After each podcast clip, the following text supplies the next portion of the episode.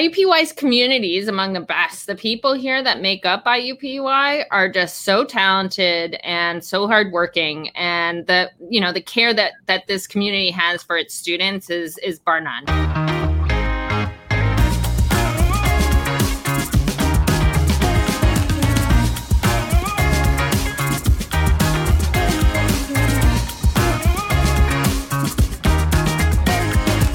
Well, this is the Ag Bioscience Podcast with Agrinovus Indiana. Welcome. And thanks for joining us. I'm Gerry Dick, the host of Inside Indiana Business and the host of this podcast. And this week, uh, very excited to welcome Christine Picard.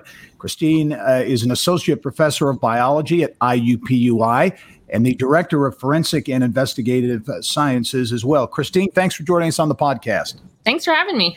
Uh, first of all, talk a little bit about your background. Uh, as I mentioned, you're at IUPUI today. Uh, talk about your path to IUPUI in Indianapolis. Yeah, it might be an unusual one. Um, you know, my path to get here to to my research was that I essentially took a fear of mine and converted it into my career. Um, so growing up, I was always afraid of insects, um, and but fascinated by them because they are amazing little creatures. Um, and so I decided that I, if I learned more about them, then maybe I could lose some of that fear. Uh, which I have. It's been amazing for fear. Yeah. And so, I, you know, I, I, I essentially packaged all the things that I really love together to figure out what my career was. And it turned out it was insects, it was genetics, and it was uh, a little bit of forensics and some true crime um, yeah. things. Very interesting. Uh, talk about where'd you grow up? And did you did you grow up in a farm in a, a more of an urban area? Well, urban would be a stretch. I grew up in a small city in eastern Canada. Wow. Okay.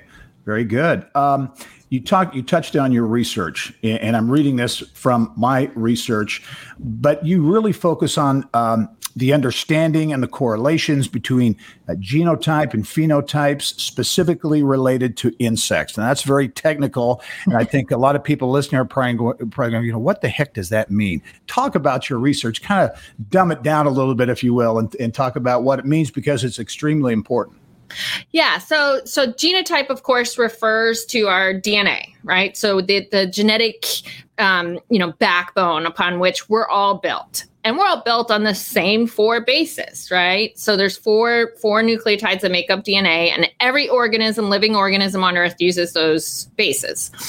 Phenotype refers to sort of the outwardly seen parts of somebody. So, an example of that would be human height, for example. So, human height varies between di- different individuals. So, the phenotype of being tall or being average or being short, that's the phenotype. There is a genetic underpinning that contributes to that.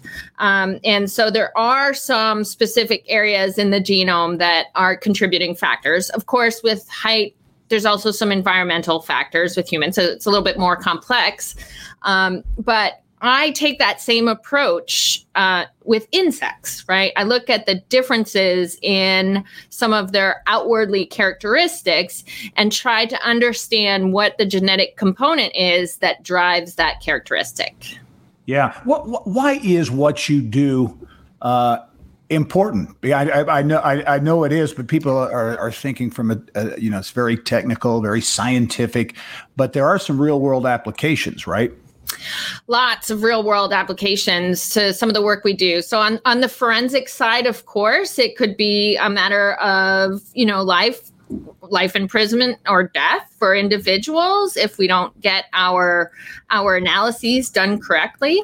Um, so that has a major impact. And so the research that I do tries to determine what the genetic component is to the life cycle of flies, so how quickly or how slowly they develop, sort of like how quickly, you know, children develop. Some children, you know, grow tall quickly and others don't.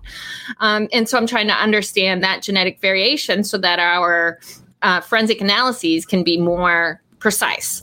On the other side, my, my sort of other side of research, um, you know, we are looking at the same systems essentially what governs development in these insects but applying it to um, a new sector a new industrial sector which is the in- insects as feed and food um, sector and the idea behind that is to try to optimize um, the entire system so that the insects can grow faster and bigger. And that way it becomes more efficient, or if they can use their own feed more efficiently, becomes more efficient.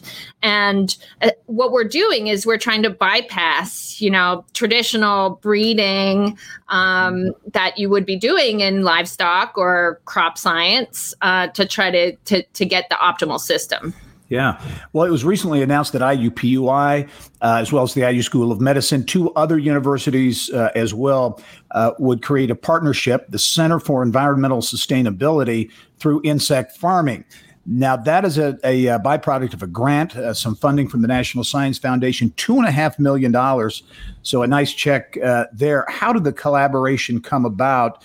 And um, where will the research uh, really be focused?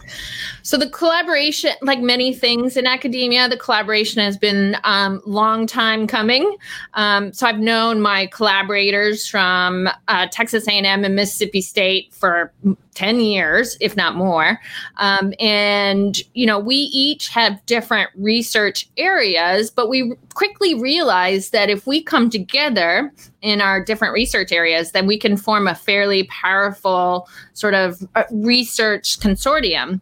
Um, and this National Science Foundation has the perfect place for us to fit in to be able to bridge the gap between academia and industry. And so the idea is for us to to listen to industry to see what the problems are that the problems today and then to be able to react quickly to generate research and knowledge um, that can then be applied um, to continue the cycle.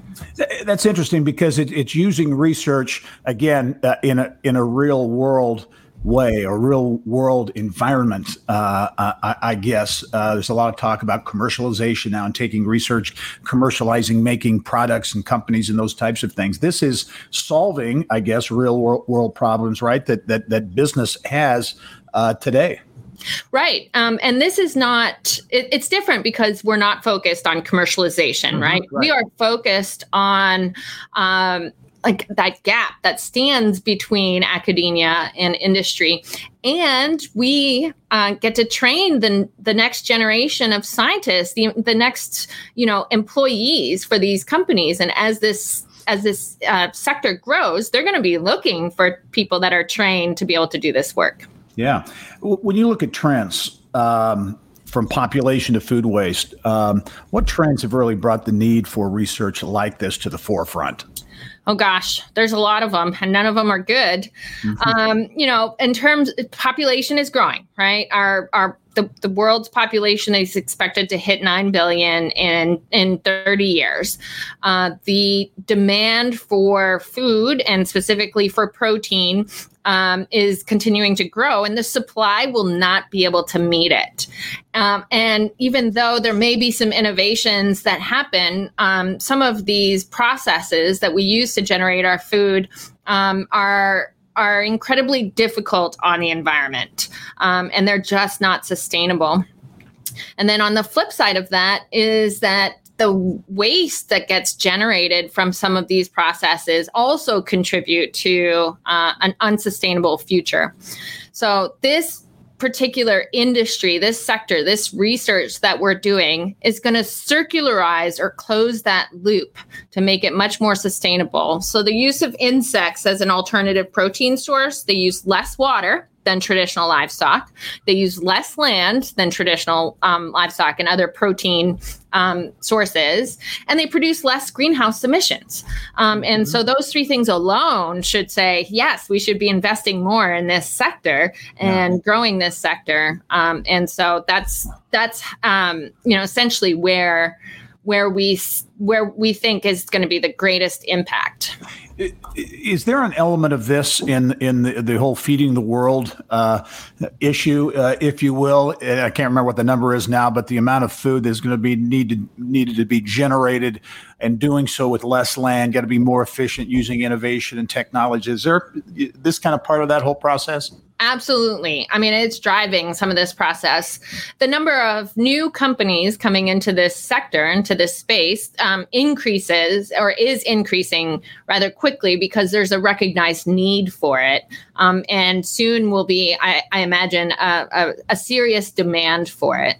Mm-hmm. You touched on this a minute ago, but industry engagement. Um, I've got to assume that that that that business and industry is is is very interested in your research. Thus, they're very engaged in the process. Absolutely. And this center works on that principle is this engagement between the two. You're not going to be able to bridge a gap between two very different sectors without having communication between the two of them. Um, and so we meet twice a year with our industry members for for two day long meetings. And then in between that at will any any industry member that wants to speak to somebody in academia or to a student that's an open process for us. And that's the whole idea is that if you become a member of our center then you are fully engaged with as much as you want to be but with all aspects of that center helping drive research directions um, you know getting real-time research results and being able to implement them at your own company or industry. Yeah, how about collaboration uh, across universities, the, the academic uh, partnerships and collaboration? Talk about that experience, uh, uh especially since you've gotten the funding.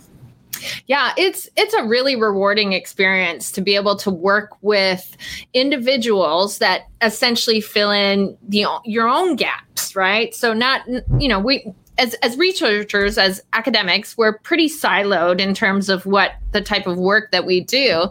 Um, but if you want to tackle major societal problems um, you know no one person's going to do that. You can't do that without collaboration. And so my collaborative partners across the other two institutions i mean we just balance each other out so that we can put the best product forward. Yeah. How about advice? I, I think your path uh, to where you are today is an interesting one, taking something that you feared and really creating a career path out of that. As you uh, see uh, or run across young scientists, emerging, uh, uh, enterprising young scientists, what's your advice uh, in terms of, you know, how they should kind of, kind of maybe take a look at their career path? You know, I did take some some part of what I feared and turned it into a career, but most of the the parts were things that I loved too. And so that's my advice. What is what is the one thing that really piques your interest? And um, there's very likely a career that you can build out of that. So if you really think about what it is that you enjoy doing, um, then you know talk to as many people as you can. Certainly talk to to folks that are um, in academia because we have made a living out of taking things we love and making a career out of it. And but there's lots of other options. You don't have to become a, a university professor. Um, yeah, but you know, get try and get that first step is if you love it. What's the saying? If you love what you do, you never work a day in your life. Like I'm living that. Yeah, that's great. Christine Picard is an associate professor of biology, also director of forensic and investigative sciences at IUPUI. Christine, it's been a real treat uh, to chat with you on the podcast today. You're doing fascinating work, important work at a great university, IUPUI. Thanks for joining us. Thanks so much for having me. All right. And thank you for joining us uh, and tuning in to season four of the Ag Bioscience Podcast. Find more episodes on the latest in innovation, entrepreneurship, and talent in Indiana's ag bioscience space. Just visit the news page at agrinovusindiana.com. Thanks for listening. I'm Gerry Dick. We'll see you next time.